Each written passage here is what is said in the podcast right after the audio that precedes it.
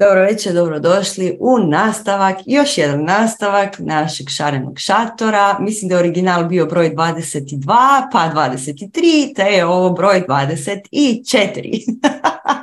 yes. Dobrodošli i hvala na pregrš, pregrš pitanja. Toliko pitanja da smo jedan sacang pretvorili u tri sacanga. I evo ga, ovo su sva pitanja koja do sada nismo stigli odgovoriti. Sanja. Pa krećemo. Ovo pitanje je mrvicu duže, ali je vrlo, vrlo smisleno. Kako se pokrenuti, započeti nešto što želiš ili misliš, što, ili misliš da želiš, ili kako, za, kako započeti bilo što, kako imati volju za životom i radom. Nemam energije niti volje zaraditi bilo što, čak niti skinuti lak s noktiju. A tek mi je 27 godina.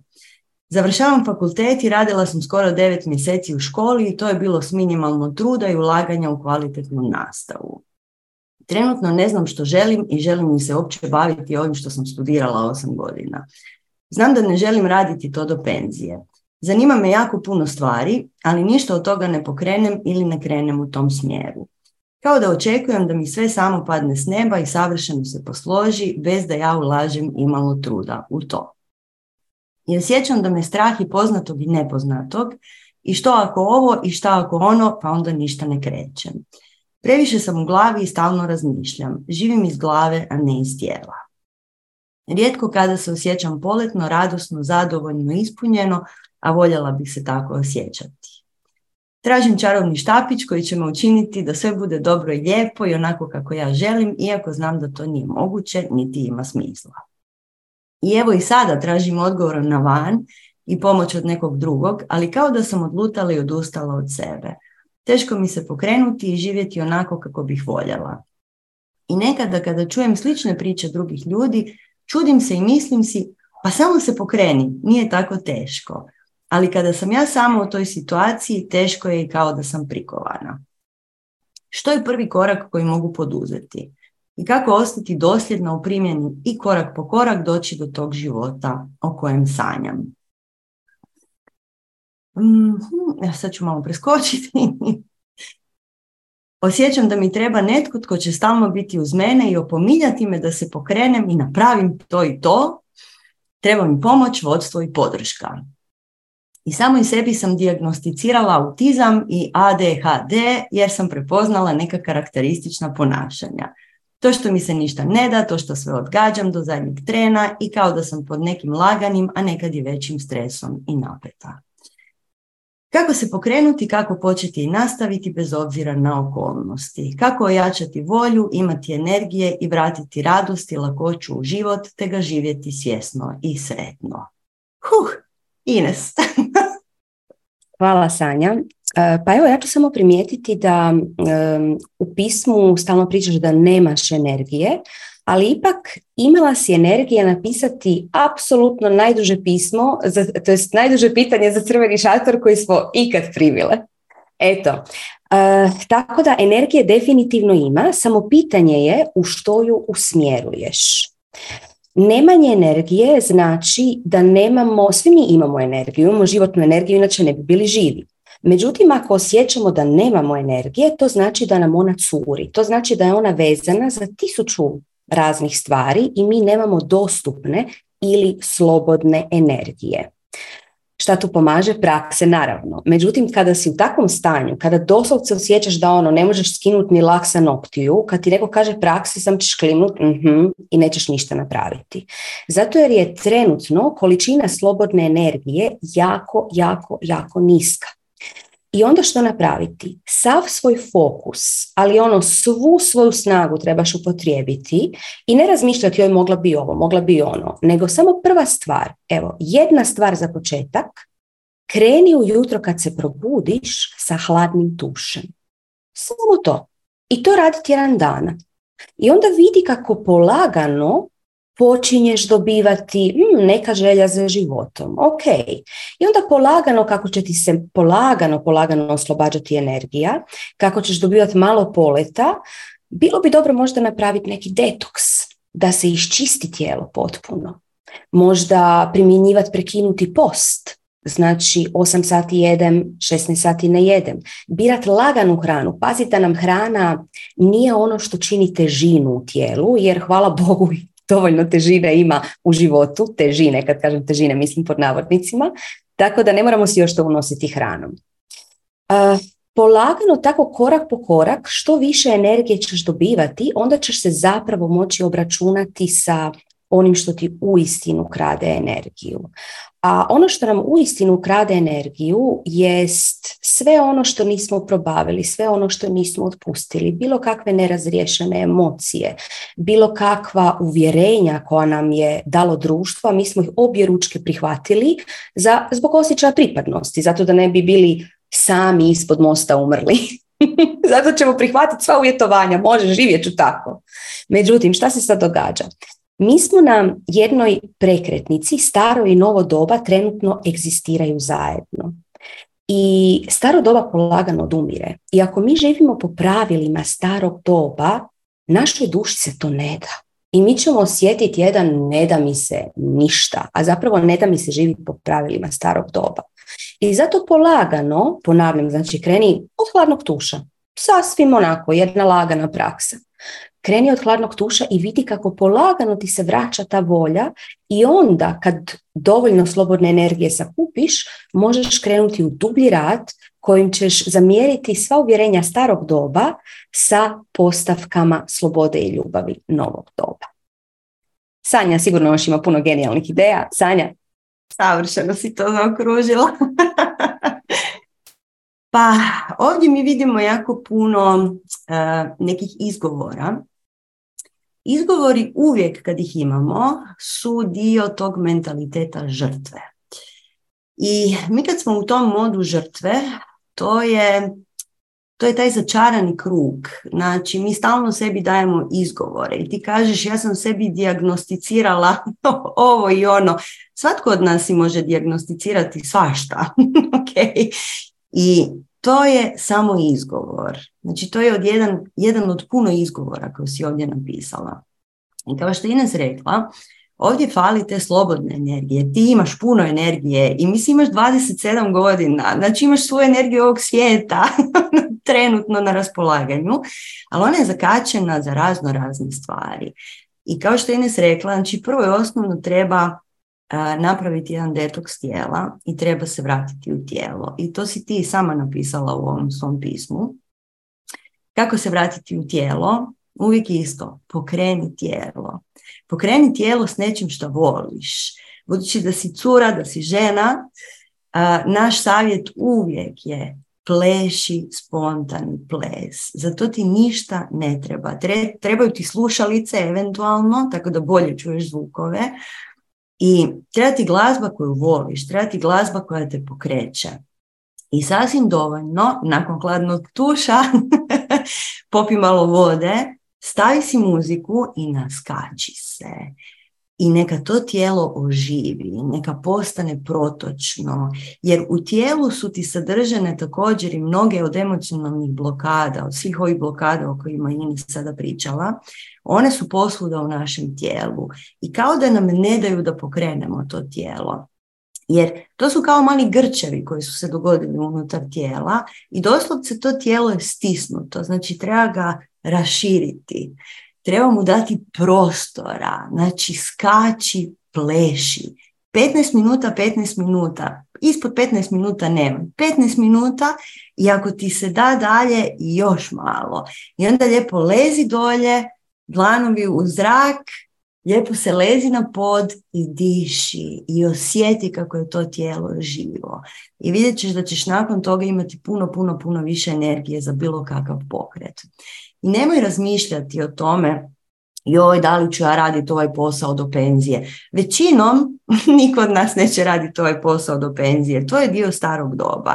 Ines i ja smo profesorice također i isto tako smo se okušale radeći u školi i isto tako smo, imali smo mi gušt raditi u školi, ali isto tako evo nas, radimo nešto potpuno drugo, nešto što je naša vlastita strast.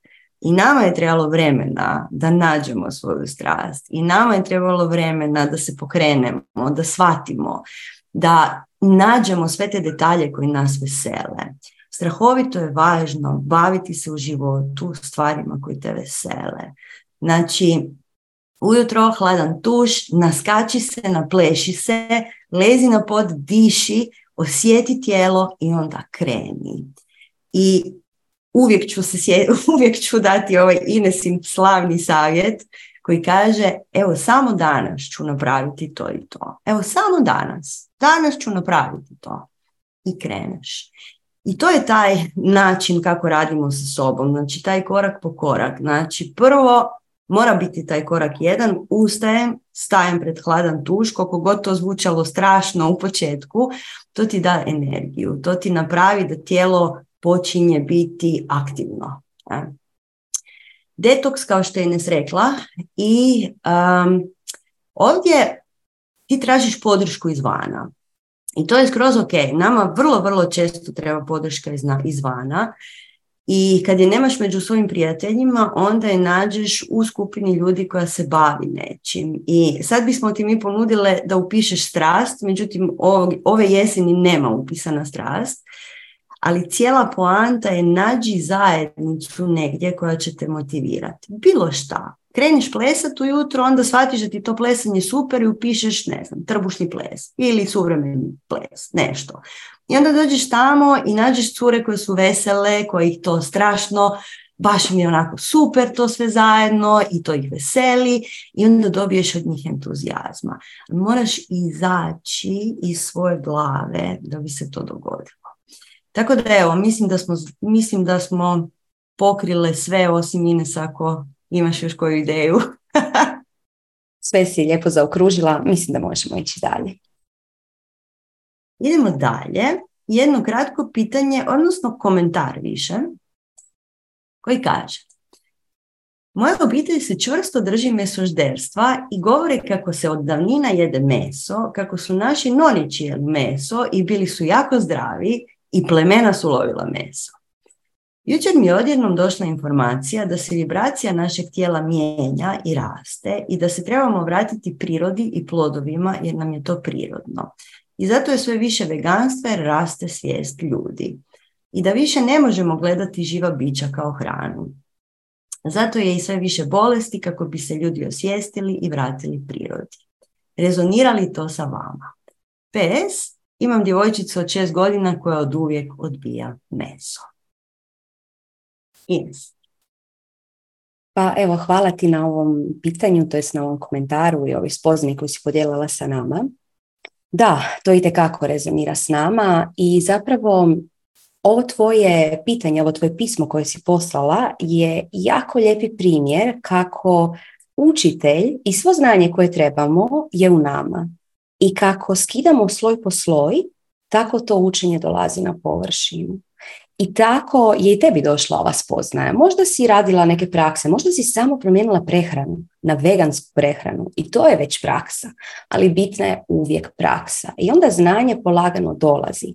I kad dolazi tako znanje, kad se skida sloj po sloj, onda kada jesi vegan, kada jedeš životinju, e, kada jedeš, ne jedeš životinje i kada jedeš hranu biljnog podrijetla, tada nisi, nisi onaj militaristički vegan koji e, osuđuje druge zašto ti jedeš meso ili e, pa čak onako s pogrdom malo gleda meso jede. Ne, nego jednostavno vidiš da svi mi učimo na svoj način i svi uče stalno.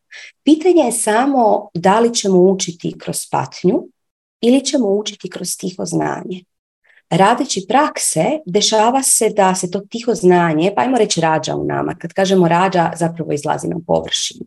I mi dobijemo spoznaju, aha, ja bi trebao prestati jest meso. I prestanemo jest meso. Druga opcija učenja kroz patnju je ako jedemo ono što nam nije prikladno, ne kažemo da meso nije prikladno. Um, različiti ljudi imaju različite načine prehrane i sve to stoji. Međutim, za jako puno ljudi meso je jednostavno nešto što je preteško za, za njihov cijeli sustav.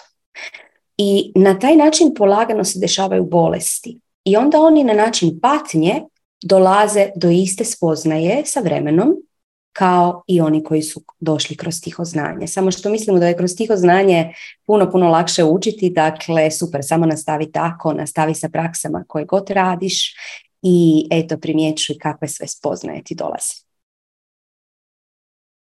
Hvala ti. Mislim da si ovo zaokružila savršeno. Znači učite ili s nama kroz tiho znanje ili kroz patnju. Idemo dalje. U, ovo je zanimljivo pitanje. Sve je energija i materija kao takva ne postoji. Postoji kada je mi uočimo i damo joj značenje. To dokazuju istraživanja i ok, prihvaćam, ali nekako bih voljela više razumjeti. Kako onda svi vidimo materiju istu? Na primjer, svi vidimo da je ona mačka crna i ima dva oka i uši i tako dalje. Kako vidimo isto? Ima li to veze sa kolektivnom svješću? Prvo ovdje ima tisuću pitanja. I to su sva pitanja proizašla iz uma. Jer da se nastavimo na ovo priješnje pitanje, kad kreneš raditi prakse i kad kreneš istraživati kroz vlastito tijelo i kroz vlastito iskustvo, odgovori na ova pitanja će ti biti sasvim spontano jasni. Ali evo, mi ćemo probati ovo samo onako preletiti. Kažeš materija ne postoji. Materija postoji. Sve postoji. Naravno da postoji. Energija je materija i materija je energija. I sve to postoji. I kada mi uočimo, odnosno kada mi stavimo svoju pažnju na nešto, to dobiva nekakav oblik. I kad mi uočimo tu energiju koja postaje materija, ona postaje dio naše svijesti i dajemo joj neko svoje značenje. Na primjer, ta mačka koju si spomenula, ona ima još puno značenja tu. Ona može nekom biti predivna, nekome koja je alergičan, na primjer, može biti opasna ili zastrašujuća. Znači, mi tumačimo svojim iskustvima to što smo vidjeli, opipali i okusili. I mi kad usmjerimo svoju pažnju znači pretvaramo energiju u materiju, moraš znati da mi zapravo prepoznajemo ono što stvaramo u svome umu. I zato je jako važno šta je više moguće osloboditi se nekakvih predodređenosti. I tome služe prakse između ostalog. Ne? Tako da možemo vidjeti da taj zid ispred tebe on je istovremeno čvrsti, on je materija, on je predmet, recimo to tako, ali isto tako, kad si dovoljno duboko u praksama i kad si dovoljno iskustava već imala raznih stvari, ti jako dobro možeš znati i vidjeti i osjećati da je taj zid zapravo prazan, da taj zid je zapravo naša vlastita konstrukcija. I kad kažeš zašto svi vidimo isto, E, zato što ta mačka koju si spomenula, nju gleda puno pari očiju, ali iz tih pari očiju izlazi zapravo ista svjesnost. Dakle, svjesnost je jedna. I mi kad kažemo mi smo jedno i svi kažu mi smo jedno, sve drevne znanosti kažu mi smo svi jedno, mi smo svi jedna stvar i mi smo isto ta energija. I kroz naše oči gleda jedna svjesnost. Subjekt je samo jedan koji gleda u objekte. I zato imaš hrpetinu onih koana iz budizma i tako dalje, koji svi žele uputiti na tu istu stvar. A to je, nije samo tvoja svjesnost ta koja gleda u tu mačku. Znači, ta svjesnost je sva naša svjesnost. Ne? I jako je ovo napredno zapravo gradivo, jako je teško da ovo ispričati u par rečenica i možemo reći, da skratimo stvar, da svi vidimo istu stvar, istu mačku, zato što smo svi dio tog takozvanog egregora, odnosno jedne kolektivne svijesti. Ne? I nismo se dogovorili zapravo oko nekih zakona ove naše realnosti i pristali smo na ovu inkarnaciju i ovo utjelovljenje sa određenim pa recimo to zakonima i karakteristikama koje ova realnost ima, ne znam, gravitacija, ovo ono, sve te neke stvari. Međutim, znači mi smo se dogovorili oko tih zakona i naša svjesnost koja je također u svim drugim bićima koji su ovdje i u stablu i u toj mački koju si spomenula i u svim drugim živim bićima, sve je zapravo živo. I mi smo uvijek, uvijek, uvijek spojeni na to jedno, mi smo uvijek, uvijek, uvijek spojeni na tu kolektivnu svijest. Tako da nije tvoja svijest u tvojem umu, tvoj um je dio dijelić kolektivne svijesti. E sad sam zabrijala totalno, Ines, spasi stvar. E, pa evo ja ću uploviti u šamanska tumačenja koja će, ajmo reći, objasniti e, energetsku mehaniku svega toga.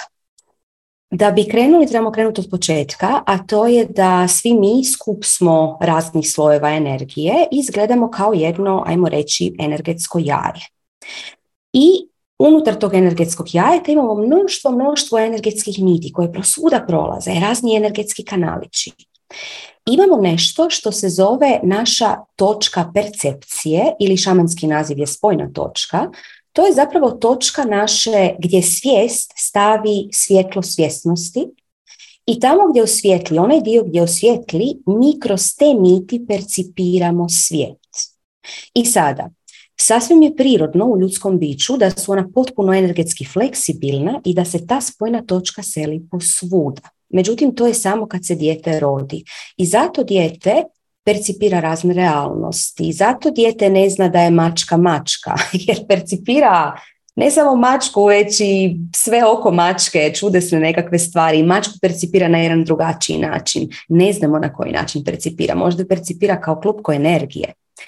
Međutim, polagano kako odrastamo, tako od mame i tate, od svih koji nas okružuju, od škole, od učitelja, polagano učimo ovo je drvo, ovo je mačka. I kao što je Sanja rekla, mi ćemo tu mačku možda malo drugačije vidjeti nego što je u neko drugi vidi. Vidjet ćemo, oh, Isuse, ja sam alergična na mačke, ovo nije dobro, ako je mačka tu. Ili ćemo vidjeti, oj, gle kak je slatka ova mačka. Znači, mali će biti twistevi na to, naravno. Međutim, svi ćemo vidjeti mačku. Zašto?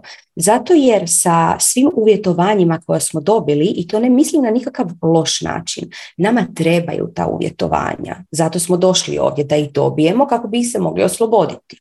Međutim, sve dok smo mi potpuno sa tim e, uvjetovanjima primorani da držimo našu točku percepcije, našu spojnu točku tamo gdje drže svi, znači cijela civilizacija ili barem kraj u kojem mi boravimo, tada ćemo svi vidjeti istu, istu stvar. Eto. A inače, da li materija postoji ili ne, kao što je Sanja rekla, da, naravno da materija postoji, međutim, zašto postoji? Postoji zato jer smo mi svoju točku svijesti usmjerili na određene energije i držimo tu točku svijesti dugo. Tokom sna recimo se ta spojna točka svijesti pomiče i zato je san transparentniji. Što mi drže, duže držimo svijest, našu spojnu točku usmjerenu, znači na određenoj poziciji, usmjerenu da gledamo kroz određenu percepciju stvari, to ta stvarnost postaje stvarnija i materijalnija. I tako zapravo nastaje materijalnost, tako što dovoljno dugo držimo spojnu točku na određenom mjestu.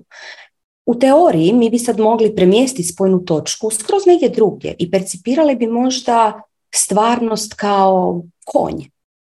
I onda bi polagano, ako bi dovoljno dugo držali spojnu točku tamo, u teoriji mi sami bi postali konj i ta stvarnost konja bi postala jedina moguća i jedina poznata. Eto. Sad sam ja još dodatno zakomplicirala, ali tako bilo pitanje. Pa sad evo vi vidite što ćete sa odgovorima. Sanja, ajmo dalje komplicirati pitanja i odgovore. Super je. ok, dalje. Prošlo ljeto sam na boginjama radila meditaciju sa precima došao jedan predak za kojeg osjećam jaku poveznicu. Prije, prije tjedan dana sam išla na ceremoniju rapea i pojavio mi se opet isti lik. Moje pitanje je, je li nužno da je to moj predak ili postoji mogućnost da sam to ja u nekom paralelnom životu? Drugo pitanje, ako ja rješavam čistim karmičke veze sa precima, da li to utječe povoljno i na moju obitelj, roditelje, sestre, te da li to može njihove živote okrenuti u za njih povoljnijem smjeru? Prvo, kad tako radiš e, šamanske rituale, magijske rituale, bilo kakve rituale, I kad se susrećeš sa razno raznim, pa u ovom slučaju precima, pričaj s njima, pitaj ga, pitaj ga ko si ti i zašto si došao. Jer mi ti ne znamo odgovoriti da li je to isti lik, da li je to tvoj predak ili je, kako si rekla, to, da li si to ti u nekom paralelnom životu. To možeš znati ti tako što ga pitaš. I mi uvijek nudimo tu, tu vrstu informacije ljudima, jer ljudi zaborave pitati i to, to nam je skroz jasno kad ti si sad otišao u ritual i jednostavno se nisi sjetila to pitati. Tako da sljedeći put kad se pojavi, pitaj ga, ko si ti, što trebaš od mene, pazi, vidi, mi kad se susrećemo u takvim ritualima, pogotovo sa nekim, hm, recimo svojim paralelnim životima, zna se dogoditi da tu postoji ta nekakva karmička veza i da će se tu možda dogoditi neki dogovor. Recimo, neki tvoj paralelni život će ti se na neki način pojaviti i doći će i ponudit će ti nešto i tražit će nešto od tebe za uzvrat. Moraš biti vrlo svjesna da li to želiš dati ili to ne želiš dati. I osjetit ćeš to u sebi. E, tako da samo malo pazi kod tih vrsta komunikacije i kod tih vrsta dogovora. Jer mi vrlo često znamo pristat na neke stvari i reći da, da, da, daj mi svoje što god znanje ne razmišljamo o tome što dajemo za uzvrat. Uvijek moramo nešto dati za uzvrat. Tako da evo, to je to što se tiče toga. Ono drugo što si pitala, ako ti rješavaš i čistiš karmičke veze sa precima, da li to utječe povoljno na sadašnju obitelj? Odgovor je da. Međutim, uvijek, uvijek, uvijek znaj da sva naša obitelj ima svoju slobodnu volju. I nama bude teško kad naši bližnji pate, nama bude teško kad vidimo kako se oni uvale u svoju osobnu priču, u svoje uloge žrtve, u svoje uloge svega šta već ljudi rade. Međutim, trebamo uzeti u obzir da je svatko od nas došao tu učiti i došao tu učiti na svoj način. I ponekad i često to učimo kroz patnju, odnosno kroz egzistencijalnu perverziju, takozvanu. I moramo dati dozvolu svim drugim ljudima, pogotovo našim najbližima, da uče na onaj način na koji oni žele učiti. Tako da nametanje bilo čega našim dragim ljudima je medvjeđa usluga. To nije nešto što njima treba. Da oni žele raditi ugovor predaka, radili bi ugovor predaka.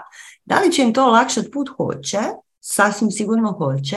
Jer mi sa svakim ritualom čistimo jako puno sad ću reći karme, sjemena razno raznih stvari. I mi sa svakim ritualom utječemo na hrpetinu naših predaka, sedam generacija predaka i tako dalje i tako dalje.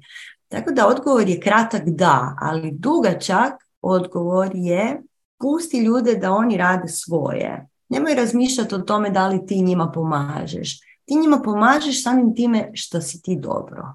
Ok? Eto. Ines. Pa evo ja ću samo dodati jedan twist na, na ovo pitanje i vratit ću se na onaj dio kada si pitala da li je to moj predak, da li je to moj paralelni život, što je to točno. I reći ću ti, pazi sad ovo, uopće nije važno. znači, uopće nije važno. E, naš Đuro voli, pogotovo u magijskim procesima, jer vidi ako kreneš u magijske procese, u svjesno upravljanje vlastitom energijom, e onda se ono ustrtavi, jer zna da ćeš ti energiju vratiti nazad.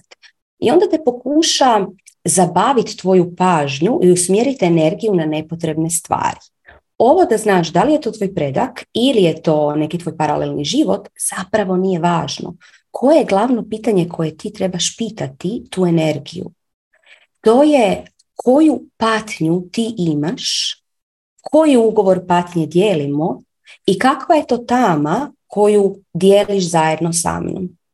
To je glavno pitanje, jer to je ono što želiš iščistiti. I kad to iskomuniciraš i kad to iščistiš, apsolutno je nebitno da li to bio tvoj paralelni život ili, ili je to bio neki od predaka.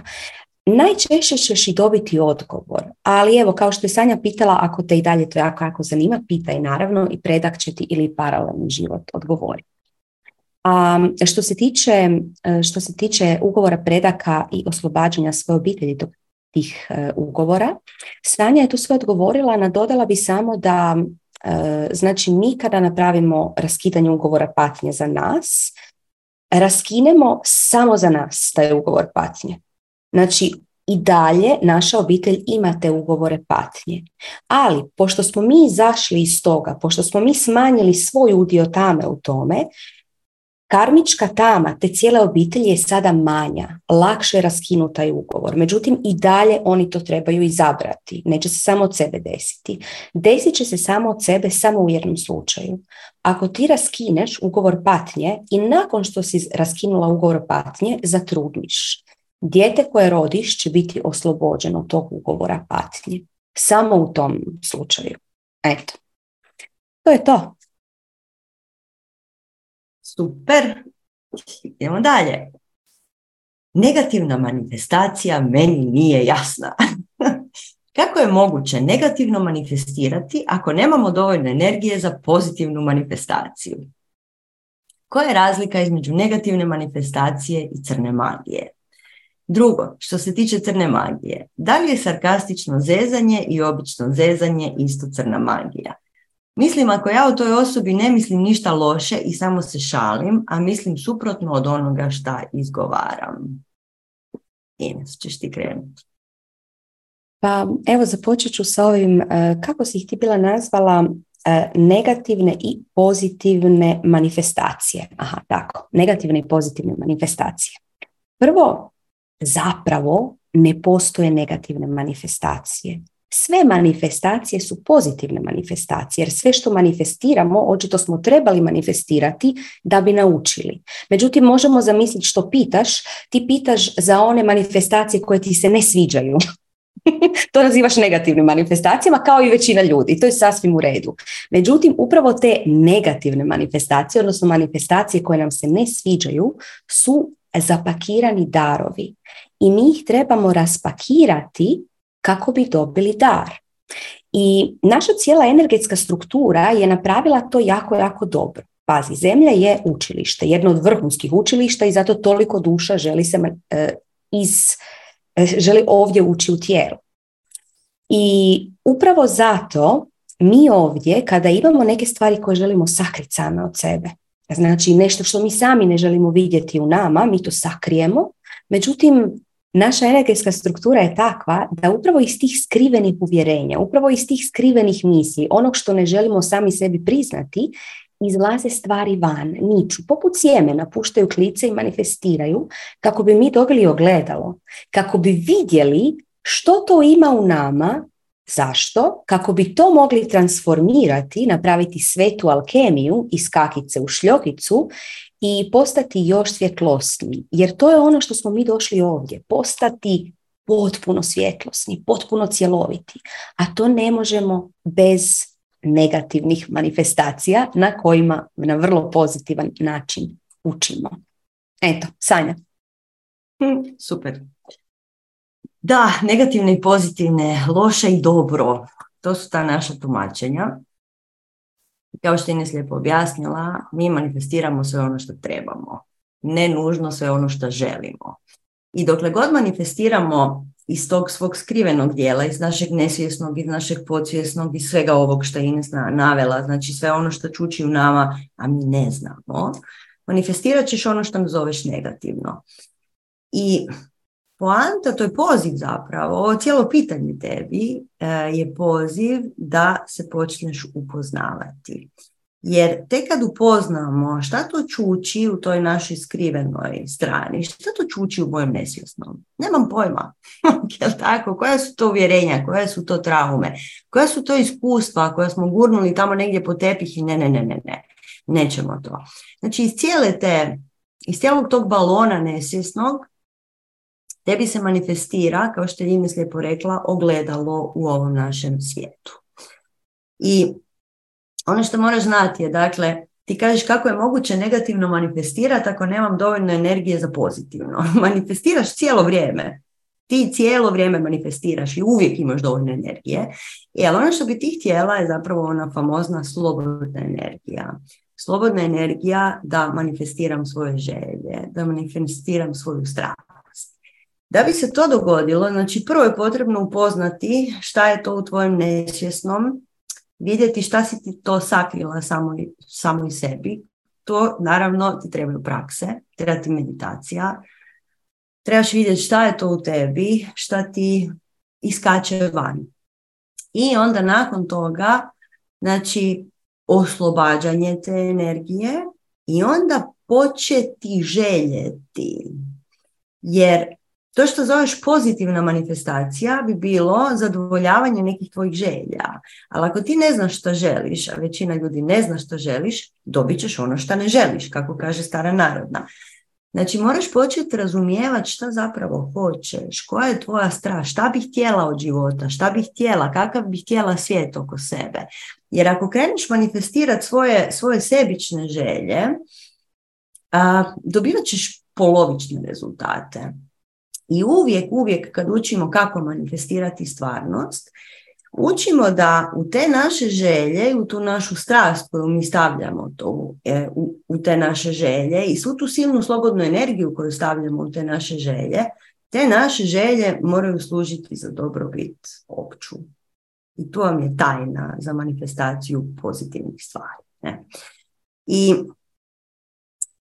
vidi na sebi prvo vidi šta su te negativne manifestacije, šta ti se to otvara, šta ti se to pokazuje, gdje fulaš zapravo, gdje krivo skreneš. I pogledaj svoje riječi, da li kukaš, da li se žališ, da li stalno vrištiš, ja nemam energije, ja nemam volje, ja, meni se stalno događaju neke loše stvari. Ako ti kažeš stalno, meni se stalno događaju loše stvari, ja stalno imam negativne manifestacije, kreacija će ti dati toga još jer kreacija sluša, svjesnost sluša i svjesnost čuje šta god. Ja nemam vremena. On kaže, aha, vidi, ova nema vremena da ćemo toga još, jer ona stalno priča o tome.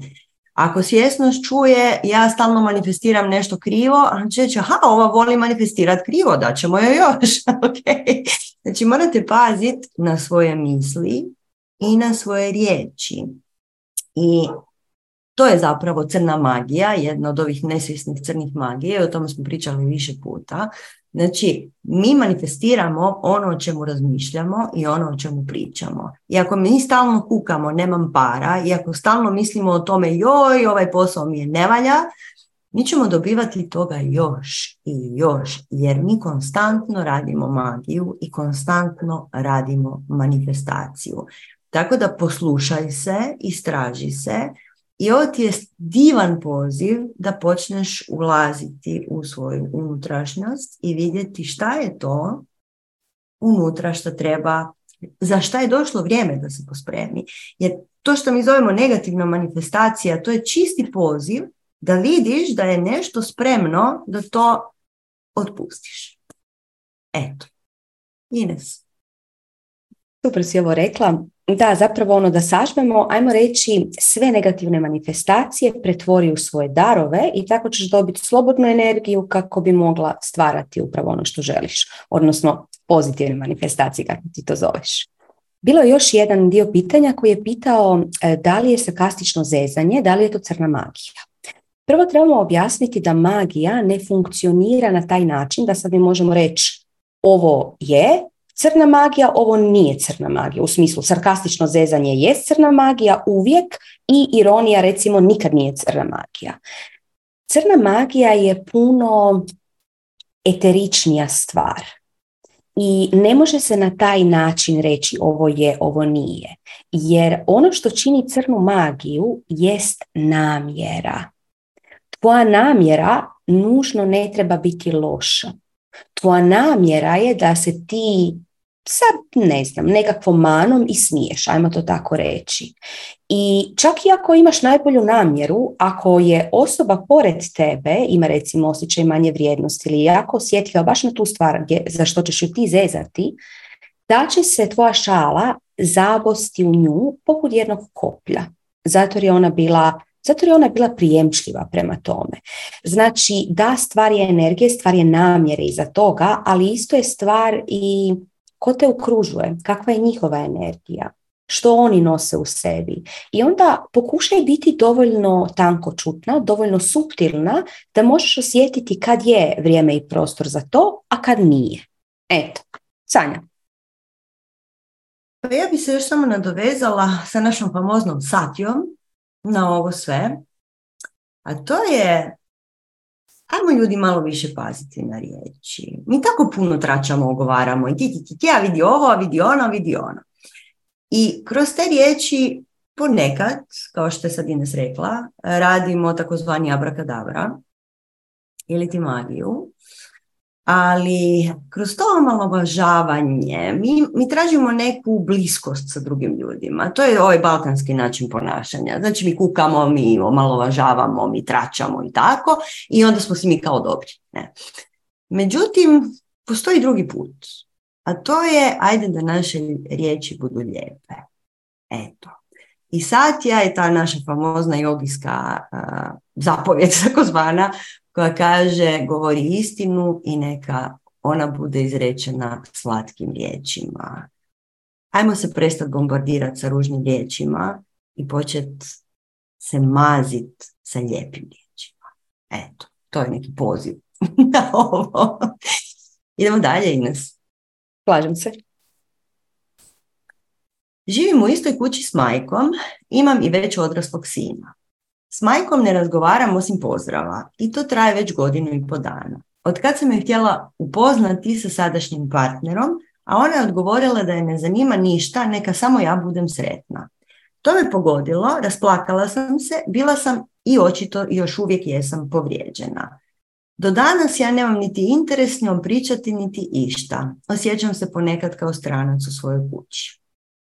Imala sam prije s njom dobar odnos, ona od uvijek nije pokazivala osjećaje, svačala sam da je to od njenog djetinstva jer to ni ona nije imala. E, sada više nemam empatije, dosta mi je osjećaja dužnosti, da odrađujem i slično. Hladna sam po tom pitanju, iako znam da me to podsjesno muči. Kako da si pomognem? Ines. Hvala Sanja. Da, odnos sa majkom, odnosno odnos sa roditeljima je jedan od ključnih odnosa i ako želimo napredovati na našem duhovnom putu, ako želimo uopće biti na našem duhovnom putu, dolazi trenutak kad, ako nismo prije, trebamo riješiti taj odnos sa roditeljima. Jer sve dok ne riješimo odnos sa roditeljima, to će kao jedna crna avet biti za nas i crpiti nas energiju i povezivati nas sa karmičkim crnilom. I znate još što? Sa svim onim ljudima s kojima ne riješimo što smo trebali riješiti u ovom životu, u sljedećem, odnosno paralelnim životima, opet ih srećemo. Dakle, ako mislite da je vaš odnos sa majkom grozan, to je jako, jako dobra stvar, zato jer znači da je taj odnos sazrio kako bi ga razriješili. E sad druga stvar, e, ovdje se vidi da, da si povrijeđen na tim odnosom. Međutim, Ajmo pogledati to, da ću ovako jednu šamansku percepciju. Svaki put kada je osoba povrijeđena, to znači da se jako veže za svoju osobnu priču. Što to znači? To znači da dešavaju se razne stvari u životu nije stvar u tome što se dešava. To što se dešava je uvijek neutralno, koliko god nama izgledalo ne neutralno. Međutim, priča koju mi oko toga sebi složimo u glavi, koju pričamo sami sebi, to je ta osobna priča koju mi onda nosimo kroz život. Uvijek se sjećam uh, jedne djevojke koja je imala, uh, imala je svoju osobnu priču da ju je majka ostavila a nikad ju majka nije ostavila i od uvijek je ona bila s njom. Međutim, imala je taj osjećaj da je majka ostavila i stalno je pokušavala, pokušavala je naći sigurnost negdje izvana, naći podršku negdje izvana, nije to imala u sebi zbog tog osjećaja. Šta se zapravo desilo kad je pričala sa majkom? Otkrila je da ju je majka na tjedan dana kad je bila beba ostavila kod bake na čuvanju jer jednostavno se trebala malo odmoriti. Bilo je puno, bilo je previše svega i htjela se malo odmoriti. I tjedan dana je ona bila kod bake. I znači i baka se brinula najbolje o njoj. Međutim, ona je dobila kao mala beba doživljaj da je nju majka ostavila i dobila je taj osjećaj. To samo želim reći koliko priča koju si mi pričamo može biti potpuno različita od stvarnosti. I ja ne kažem da je u tvom slučaju to različito od stvarnosti. kažem samo, ok, imaš osobnu priču koju pričaš, koja ti uzrokuje patnju. Ako ti osobna priča koju pričaš sama sebi oko određenih događaja uzrokuje patnju, to znači da se iza te patnje skriva dar. Znači, potrebno je potrebno je proći kroz put iscijeljenja gdje ćeš sve ono što zamjeraš majci, možeš uzeti papir i olovku i zapisati svaki dan jednu stvar, zamjera majci to, to i to. I onda samo udahnuti, izdahnuti par puta, zatvorene oči, osjetiti svoje srce kako kuca, staviti dlanove na srce i samo se povezati sa srcem i osjetiti ljubav, čistu, čistu ljubav. I onda ponovno otvoriti oči i probati vidjeti kroz oči ljubavi što te taj događaj pokušao naučiti. Koji je bio dar. I tako kad prođeš događaj za događajem za događajem, pokušat ćeš naći ne samo oprost majci, nego zahvalnost na svim lekcijama koje nam je majka dala. Jer svi mi, ali svi mi biramo roditelje upravo zbog kakica i prtljage koju ti roditelji imaju jer će nam upravo te njihove kakice i ta njihova prtljaga dovesti do onog stupnja svjesnosti do kojeg trebamo doći. Zato je naša duša njih izabrala. I kad gledamo tako, shvatite da su naši roditelji maestralno odigrali svoje uloge tako su nas, tako su nas ugnjetavali, tako nam nisu dali ovo ili ono. Znači, što god su napravili, maestralno su odigrali upravo ono što ste se dogovorili kao duše. Znači, oni su odradili svoj dio dogovora duša. I sad vaš dio dogovora je da sve te kakice raspakirate, date im potpuni oprost jer znate da su tu došli vas samo podučiti zapravo i nađete ne samo oprost već zahvalnost. Kad nađete zahvalnost za svaku akciju koju je bilo tko od vaših roditelja napravio prema vama, tada, tada dobijete jednu novu snagu i jednu čistoću iznutra koja vas dalje vodi na, svom, na vašem duhovnom putu. Eto, Sanja. Divno si to odgovorila, hvala ti. Majestralno su odigrali svoje roditeljske uloge. Majestralno. Svi mi sa našim roditeljima imamo te, kao što im se rekla, tu prtljagu i uvijek, uvijek, uvijek je uključen taj famozni dramski trokut, a to tko je, to je pitanje tko je tu žrtva, tko je tu krvnik, tko je tu spasitelj, na kraju su svi uvijek žrtve. I ti kažeš pogodilo me to prije godinu i po dana, će godinu i po dana i jako puno vremena i ti si u ulozi žrtve i krvnika već godinu i po dana bez izlaska. To znači da ozbiljno piješ svoj vlastiti otrov, jer znamo da je ljutnja piti svoj vlastiti otrov. I kao što Ines lijepo rekla, to služi isključivo samo za učenje, i to je sjajno. U ovom slučaju, znači, prvo to učenje kako izaći iz tog trokuta žrtva krvnik spasitelj. Ovdje nema ni spasitelja, ovdje su samo dvije žrtve zapravo, i ti kao krvnik i ona kao krvnik. Pri čemu, to je samo pitanje perspektive. Jer recimo, neko će reći, jao kako imaš odličnu majku. Ona je tebi dala potpunu slobodu i rekla ti je, Mene uopće ne zanima što ti radiš, samo ti budi sretna. Znači, mnogi bi ovdje se poklonili i rekli zašto ja nemam takvu majku. Jer svi sa svojim majkama imamo svašta. Ima jako puno ljudi koji imaju majke koje su im konstantno kao kvočka iznad glave i sve im je kao da žive tvoj život. Ovdje tebi tvoja majka daje potpunu slobodu. Kako ne vidiš taj dar? na primjer. To je jedan od to je nešto što sam ja odmah uočila kao dar, jer a, ima, ali ima tu još puno drugih darova. Znači, koji je to dar za tebe, to moraš ti sama vidjeti. Okay? Kao što je Ines rekla, zahvalnost, zahvalnost za nju, zahvalnost za svoju majku, jer nije, ona, nije ona slučajno ta koja te rodila. I ona također jako pati, moraš i to uzeti u obzir. I između majke i djeteta postoji nevjerojatna ljubav. To je, to je pa jedna od rijetkih situacija gdje možeš vidjeti, okusiti, osjetiti bezuvjetnu ljubav. I zahvalnost za nju i oprost. Kako s tim oprostom? Ona radi najbolje što može. I uvijek kad gledamo naše roditelje, od kad, su od kad smo mi bili djeca, oni su radili hrpetine gluposti koje su nas traumatizirale. I to, to je njihov zadatak, to je njihova uloga, uloga u ovom našem životu. I mi se znamo sa našim prijateljicama smijati, ha, ha, ko zna kako ćeš ti istraumatizirati tvoje dijete. Baš me živo zanima kako će se to dogoditi, jer uvijek je uloga roditelja da na neki način traumatizira svoje dijete kako bi dijete krenulo na put i našlo svoje dane.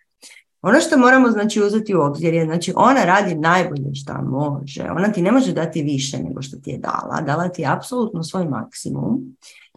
I samim time možeš je jako lako oprostiti. Jer jednostavno oprostiš, jer ona ne zna bolje. I ne može bolje. I recimo kad imate agresivne roditelje, to bude jako interesantno kad primijenite ovaj, ovaj recept na to. Recimo imate agresivnog oca i kažeš, gle, on stvarno ne zna bolje. I u tvojoj glavi tebi se čini da gle, on može biti manje agresivan, on može više čitati literature, on može se smiriti na bilo koji drugi način, može prestati piti ili početi piti i šta god već ali on ne može bolje, jer on je u svom vlastitom trokutu i on u svom vlastitoj zavrzlami unutar svoje glave. Ne. Tvoja majka je u ovom konkretnom zavrzlami žrtva i ona jadna se bori sa sobom i ne zna uopće kako da sad napravi da taj odnos bude bolji, jer ona je dala svoj maksimum, ona je rekla ja želim da ti budeš sretni. I, znači da skratimo, Nađi ljubav u sebi jer je imaš, jer ljubav mame i djeteta je najdublja ljubav koja postoji. Svati da ona pati i da ti uzrokuješ tu njenu patnju, ne ona. Ti kažeš je, je, ona je kriva, pa ona uzrokuje patnju. Ne, ti uzrokuješ trenutno njezinu patnju, jer se ti vrtiš u tom svom otrovu i toj svojoj žrtvi i u tom svom krvniku već godinu i po dana. I na tvoju sreću ona ne pokazuje previše osjećaja i ne opterećujete time. Inače bi te opterećivala s time. Okay? Jednostavno odlučiš da ćeš se prestati ponašati kao buntovna tinejdžerka i preuzeti odgovornost za taj odnos. Svaki odnos na ovom svijetu tvoj je tvoja odgovornost. Okay? I mi bi naravno za kraj rekle meditirati malo. Okay? Ovo je sad malo zvučalo grubo na kraju, ali i htjela sam da zvuči malo grubo, jer ovo je samo besmisleno i šteta i tužno. Ima tako puno ljubavi tu i tako puno zahvalnosti i tako puno lijepih stvari i taj odnos bi mogao biti prekrasan. Eto. Ines, jesam pretjerala? Nisi, ne, evo ja baš slušam i smiješim se i baš je bilo, evo, aman taman sve. Mislim da možemo na sljedeće pitanje da je ovdje sve bilo jasno. Što se krije iza duboke i bolne tuge?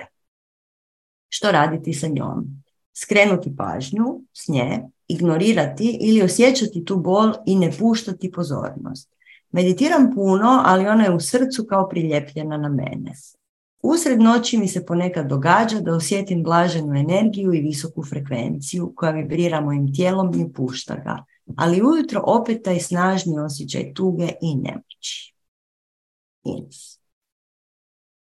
Pa evo, baš slušam i nekako mi se baš čini da bi bilo super da ti započneš sa pet faza tuge. Znam da o tome voliš pričati, a to bi baš sjelo lijepo za početak. Pa eto, Sanja. Hvala ti. Pa dakle da, tuga je jedna emocija koja je pa jedna od najkompleksnijih. I sa tugom ne možemo raditi one vježbe emocija tipa stop, ignorirat ću te sad, skrenut ću pažnju i ignorirat ću te. Tuga je duboka i kroz tugu moramo proći. Tako da ignoriranje tuge će samo je vratiti u trenutku kad ti prestaneš misliti na to. Znači ta famozna tuga ima tih pet faza kroz koje jednostavno moramo kompletno proći. I bude teško i bude grdo, ali to je tako jest. Znači prva faza je negiranje. Ne znam u kojoj si ti fazi, ali moguće da si još uvijek u toj. Znači faza negiranja, joj ne, ne, to se nije dogodilo, šta god da se strašno dogodilo, a obično kad je tuga nešto se strašno dogodilo, ne, ne, to nekako to se nije dogodilo. Ja ću to sad sve pustiti sa strane, ja ću to ignorirati, živit ću svoj život kao da to nije tako. To će trajati neko vrijeme, ali izljetat će kroz sve moguće rupe, kroz sve rupe će ići van. Drugo je ljutnja. Zašto se to meni dogodilo? Meni se uvijek događaju najgore stvari i sad kako ću ja s time i to je sve grozno i nemam ja sad vremena se baviti s time, ja imam posla nekog drugog i tako dalje i tako dalje. Znači druga faza je faza ljutinje. Treća faza je faza pregovaranja. Aha, ako sad ja, ako sad ja sjednem sad tu s tom tugom 10 minuta, hoće to proći. I ok, to je isto jedna od faza. Četvrta faza je depresija, to je kad shvatiš da ok, to se stvarno dogodilo što se dogodilo ja se stvarno moram proći kroz to i moram naći svu svoju snagu da se iščupam iz toga svega nekako. I u toj fazi depresije čini ti se da će to trajati za uvijek. I zato se to zove faza depresije kad si ti skroz dole, znači u depresiji, znači dole. I uh, to međutim ne traje tako dugo ako postoji prihvaćanje. Znači, dođeš doma, sjedneš i kažeš, ok, pusti mi sad da me prolije to sve zajedno i sad ću plakat. I onda zapravo uđeš u petu fazu prihvaćanja. Tugu moramo isplakat. I ponekad ona se zavuče jako dugo, jako duboko u naše biće i kao što sam rekla izbija na sve moguće rupe ako se mi nismo s time svime nekako zaokružili. Ne? Tako da s tugom treba polako i strpljivo i razumjeti da će trajati neko vrijeme. Jednostavno ide tako. Eto. I to je ok. Svaka tuga nas nečem ozbiljno uči. Pogotovo kad je tuga tu se dogodila zato što nam je iz života nestalo nešto jako važno ili neka osoba ili neko drugo biće. I mi imamo tu tendenciju da onda mm, razmotrimo taj život koji smo imali s tom osobom, s čime već kako god već da je bilo. I imamo tu tendenciju da preispitujemo šta smo krivo napravili, pa joj imat grižnju savjesti. To je sve dio tog procesa izlječenja. Okay? Ono što je bitno je gledaj koje je učenje. Znači uvijek kad nam se dogodi bilo kakva tragična situacija u životu, ona je jedna od velikih, velikih učiteljica našeg života. Znači šta više neću ponavljati, šta mi je uzrokovalo, ne znam, veliku grižnju savjesti i neću to više nikad ponoviti i sa svim sljedećim osobama ponašat ću se drugačije. Uh, do vidjet ćeš samo što je tvoje učenje, ali nađi obavezno učenje i onda će taj proces trajati malo kraće. Eto, to je najbolje što trenutno mogu. Ines. Hvala Sanja. Pa evo ja ću se nadovezati samo sa jednom praktičnom vježbom na sve ovo sad što je Sanja rekla i na ovo što si ti pitala. Prvo, uzmi prostor i vrijeme za sebe i pazi da te niko ne ometa. Znači, zatvori se, zaključaj se i sjedni, zatvori oči i samo osjeti tu tugu. Osjeti ju. I probaj osjetiti kao da se ta tuga širi po cijelom tijelu. I onda kreni raditi pokrete sa tijelom. Bilo da samo nepomično ležiš na podu, ako te ta tuga, ta masa, tuga je vrlo često kao jedna onako tamna, teška masa. I kad ju ti cijela proširiš po tijelu, vidi da li ćeš htjeti samo ležati na podu, da li ćeš se htjeti polagano kretat, da li ćeš imati potrebu ispuštati neki glas? Svakako to savjetujemo da ispuštaš neki glas. Možda će to biti samo krikovi, možda će biti plakanje, ali daj si vremena da to isprocesuiraš.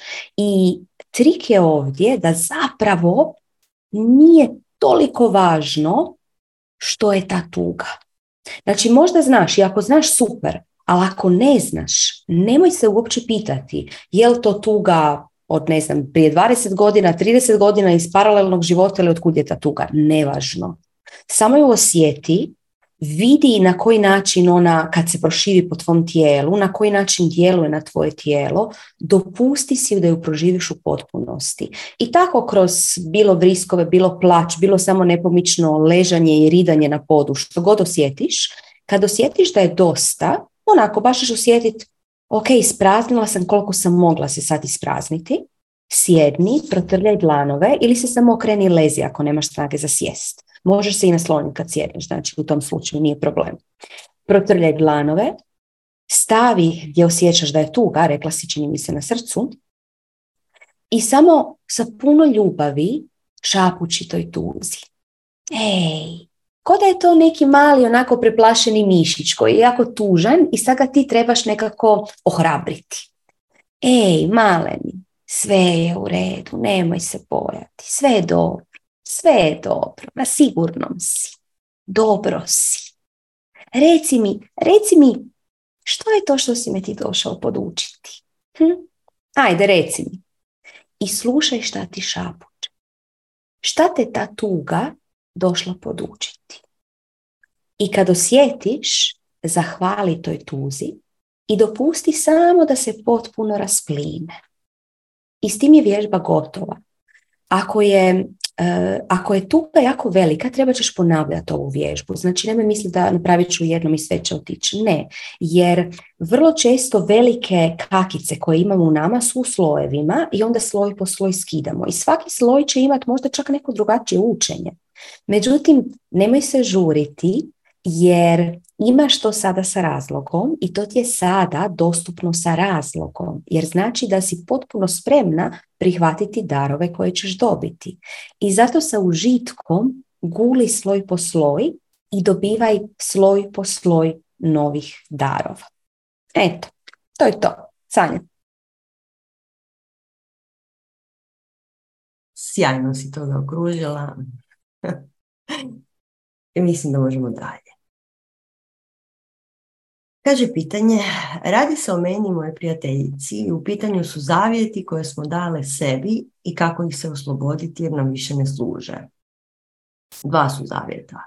Prvi zavjet, ne smijem nikoga jako zavoljeti, iskreno i dati cijelu sebe, uključujući tu i sebe, partnera i djecu, jer te osobe nestanu iz mog života, u ovom slučaju su najčešće umrle. Drugi zavjet, ja ne zaslužujem biti majka jer to drugi bolje znaju i strah me od gubitka djeteta jer je jedno dijete već nastradalo, a želim biti majka ponovno. Ines, hoćeš ti? Ti voliš zavijete. Hvala ti, Sanja. Pa evo, prvo bi bilo dobro e, vidjeti da li je to zavjet koji je krenuo od nas ili možda napraviti ugovor, skidanje ugovora sa precima. Da li mi to imamo online, Sanja, e, na YouTube-u našem? Nemamo. Ok, dobro, možda ćemo imati.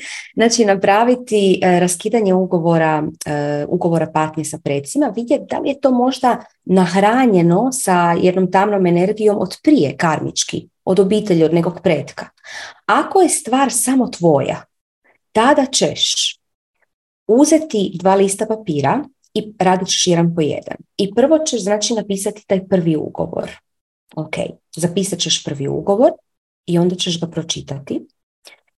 Uzet ćeš jednu svijeću, zapalit ćeš tu svijeću, preklopit ćeš ugovor, stavit ćeš ga na srce, zatvorit ćeš oči i probat ćeš osjetiti u svome srcu ljubav, bilo za neko stvorenje, neko biće ili običnu bezuvjetnu ljubav, ako to možeš tako osjetiti. Znači, probaj osjetiti ljubav za nekoga i onda osjeti kako ta ljubav širi tvoje srce, širi tvoje srce potpuno i kao da ti šalje zrake svjetlosti kroz ruke koje idu u taj ugovor. I kad, sa, kad šalješ polaganu ljubav u taj ugovor, probaj osjetiti koje učenje ti ovaj ugovor daje. I kad osjetiš učenje, zahvali mu se, uzmi ugovor i reci hvala, hvala, hvala. Zamotaj ga i zapali i vidi kako se pretvara u svjetlost. Ima i neku zdjelu za paljenje, znači nemoj zapaliti onda, a šta sad s tim, nego ima neku zdjelu spremnu u koju ćeš staviti to što zapališ. Nakon što si zapalila, napisat ćeš novi ugovor koji neka bude vrlo jednostavan, recimo, ja sam biće slobode i ljubavi. Dosta. Nemoj pisati neke komplicirane ugovore, u kompliciranim ugovorima se najčešće spetljamo. Nešto skroz jednostavno. Ja sam čista ljubav, ja sam čista sloboda, što god. I taj ugovor onda ima i blizu sebe 21 dan, čita i drži ga na nekom vidljivom mjestu, ponavljaj si ga često i na taj način će doći do promjene ugovora. To ćeš zatim kad napraviš sa jednim ugovorom, nakon 21 dan preći i napraviti sa drugim ugovorom. Ako je stvar karmička, e onda treba ići u rašičavanje karmičke linije što je malo um, složenije i ne možemo samo tako to objasniti. Eto, Sanja. Divno si to objasnila. Nemam ništa za dodat. Idemo dalje. Kako možemo rješavati strahove koji se uvijek javljaju prije neke zahtjevnije akcije koja te u suštini veseli? Uvijek postoji taj crv koji predviđa sve moguće ružne scenarije i kataklizmičke prognoze. Pored toga, ja ipak odem gdje sam naumila, ali mi smeta taj grč u želucu, odnosno strah, hoću li stići tamo gdje trebam, vratiti se u komadu. Strah od nepoznatog mjesta gdje idem, krivnju jer sam potrošila sve novce i tako dalje i tako dalje. Prvo čestitamo. čestitamo jer pređeš i prevaziđeš te svoje strahove i te svoje kataklizmičke prognoze kako si napisala. Znači prvo i osnovno, svaka tjeskoba, a ovo je tjeskoba, je uzbuđenje provučeno kroz tvoja negativna uvjerenja. Što to znači?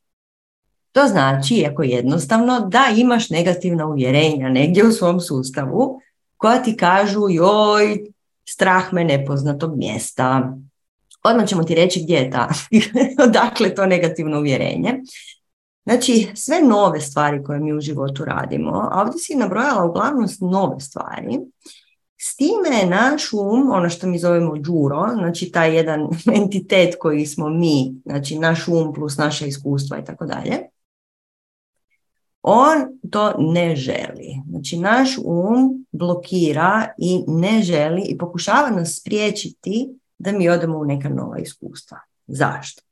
Zato što je naš famozni džuro tu da nas zaštiti da mi ne umremo. ok, da ne skočimo pred kamion i da ne skočimo iz aviona i da nam se slučajno nešto ne bi dogodilo. Znači, naš džuro je tu da čuva naš život u ovom našem tijelu i da se pita našeg džuru, mi bi svi čučali u kutu i ne bi nigdje mrdali, ok? I puno bi jeli i bili bi na miru i ne bi išli nigdje, a pogotovo ne bi išli na nova mjesta. Tako da, ovo je zapravo, ovo svi imaju, ja mislim, jer to je čisto dio, dio našeg pa, tog skupa kojeg imamo, kao da je dio biologije, recimo to tako naše. Taj naš famozni um, kad je on prejak, onda ti spriječi da kreneš. Ovo je super što si ti napisala da ti kreneš sve jedno. E ono što bi ti mi savjetovale je da vidiš koja su to uvjerenja koja ti čuče i koja ti umjesto uzbuđenja daju ti skobu. I e sad, kako to vidjeti? Znači, vidiš to naravno tako što sjedneš i kreneš meditirati. Ok. I onda traje neko vrijeme dok počneš, dok ne počneš ulaziti sve dublje i dublje u te slojeve koji su unutra, unutra, zakopani negdje u toj famoznoj crnoj kutiji, kako je mi znamo nazvat, gdje su naše uvjerenje i definicije. Na primjer, uvjerenje opasno je letiti sa avionom. Kako se to uvjerenje tu dogodilo, nemamo pojma. Možda kad si bila mala, bio je dnevnik na televiziji i vidjela si da se avion srušio i ti si imala četiri godine i to ti je ostalo negdje i ti si upisi, ubi, ubilježila si u svoju crnu kutiju za prepoznavanje stvarnosti, nije dobra ideja letiti avionom. Okay? I to ti to tu negdje stoji još uvijek, iako zapravo ti znaš da to najsigurniji način da se putuje zapravo. Ne?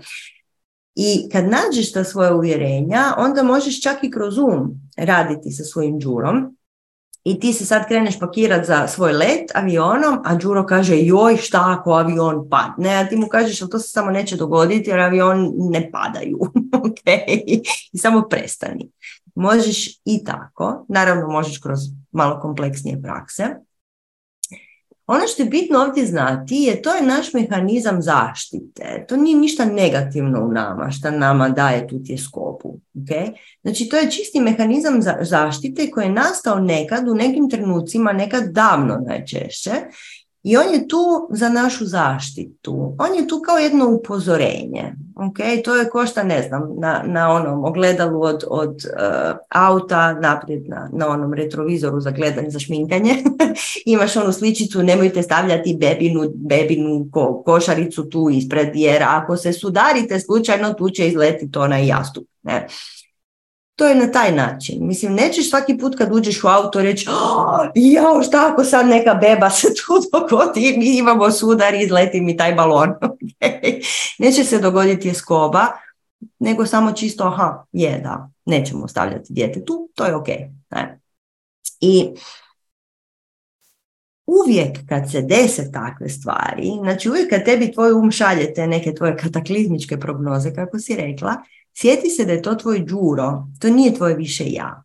Tvoje više ja šalje uzbuđenje, kaže wow, imat ćemo neku novu stvar u životu, novo iskustvo ide i upi, upi, upi, nešto ću novo naučiti, nešto će se novo dogoditi, to vrišti tvoje više ja. Međutim, filter kroz koji prolazi ta komunikacija je ta famozna crna kutija uvjerenja i definicija, gdje tu negdje stoji, u, nove stvari nisu dobre ili to opasno je letiti avionom, opasno je ići na nova mjesta. I onda dok to se tebi složi u tvoj um, samo dolazi ta poruka oh, tjeskobe umjesto uzbuđenja. A zapravo tjeskoba je jako pozitivna, zato što je to signal od tvog višeg ja da je to uzbuđenje. Znači da ti je to super napeto i zato i preskočiš sve te, sva ta silna upozorenja. Eto, možda sam se sad malo zapetljala, ali u principu ono što sam htjela reći, tvoje više ja je uzbuđeno kad ti šalje takve poruke. Okay? Najčešće je wow, ono, idemo u nešto novo. I još bi se samo nadovezala na ovo sve. Znači, mi svi skupa imamo kao ljudska bića to strahovito nepovjerenje u kreaciju. I naš Đuro je kriv, odgovoran za to, zato što on bi htio da si ti na miru, da si ti na jednom mjestu, da si ti sigurna i da se ništa novo ne događa, jer svaka nova situacija je opasna situacija. Međutim, kad mi imamo povjerenje u kreaciju, povjerenje u naše više ja i povjerenje u to da nas život zapravo, da nam život daje prilike da mi naučimo nove stvari, da nam bude lijepo, da nam bude uzbudljivo. Jer kreacija koja je u nama, mislim, mi smo kreacija same, Kreacija želi da joj bude uzbudljivo, ona želi nova iskustva, ona želi nešto potpuno novo doživjeti. I nepovjerenje u kreaciju je ono što te stavlja u kutiju zapravo. I ovo je također pokušaj tvog džure da ti uvali nepovjerenje u kreaciju, da ti kaže ne, ne, ne, ne, to je opasno, ne idemo tamo.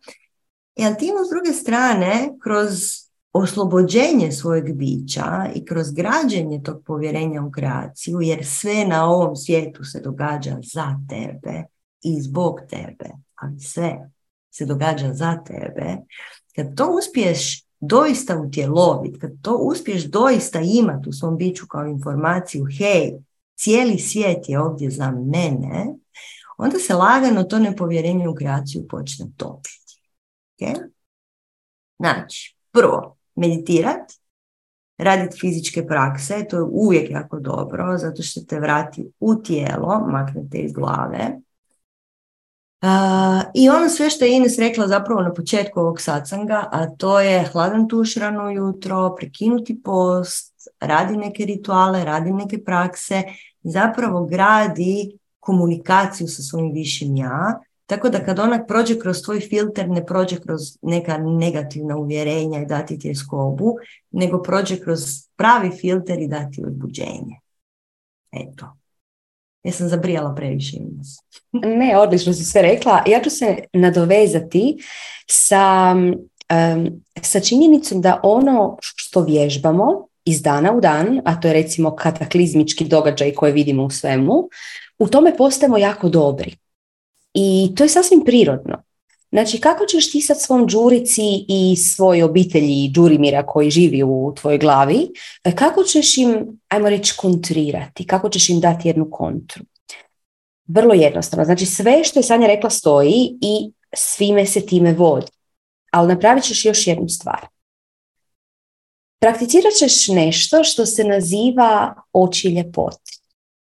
Svaki put kad ti da Đuro kataklizmički neki događaj, nekako kataklizmičko predviđanje tvoje vrlo skore budućnosti, poginut ćeš sada, ti uključi oči ljepote i vrati se u sada, ovdje i sada i pronađi nešto lijepo. I svaki put kad čuješ ponovno neku kataklizmičku, uh, kataklizmičku budućnost koja te čeka, vrati se u ovdje i sada i nađi nešto lijepo. I treniraj se, doslovce se treniraj vidjeti lijepo u svemu, u svakom događaju, u svakoj stvari, u svakome i tako će polagano jedan novi trening koji radiš nadglasati ova stara uvjetovanja i ovaj stari trening. Dakle, praksa oči ljepote izuzetno korisna u ovom slučaju. Eto, to je to. Sanja, želiš još nešto dodati ili idemo Mislim dalje? da je to to. Hvala ti. Idemo dalje. Mislim da je ovo zadnje pitanje. Svi znamo da duhovnjaci u Indiji i šamani i indijanci daju ili dobivaju novo duhovno ime. Pa me zanima kakvo značenje imaju naša imena i prezimena.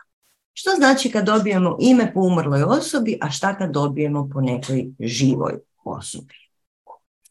Ines, hoćeš ti ili ću ja? Pa evo, ja ću krenuti. Ime, kao i svaka riječ, nosi, nosi energiju. I zašto se duhovna imena daju duhovnjacima? Ili zašto su se duhovna imena neka davala od rođenja, ali u nekim plemenima koja su bila duhovno razvijena? Zato jer su oni znali cijeniti vrijednost riječi. Danas mi pričamo toliko riječi da su riječi šuplja. Znači šuplji zvukovi samo. I nemaju više tu moć, nemaju taj abrakadabra.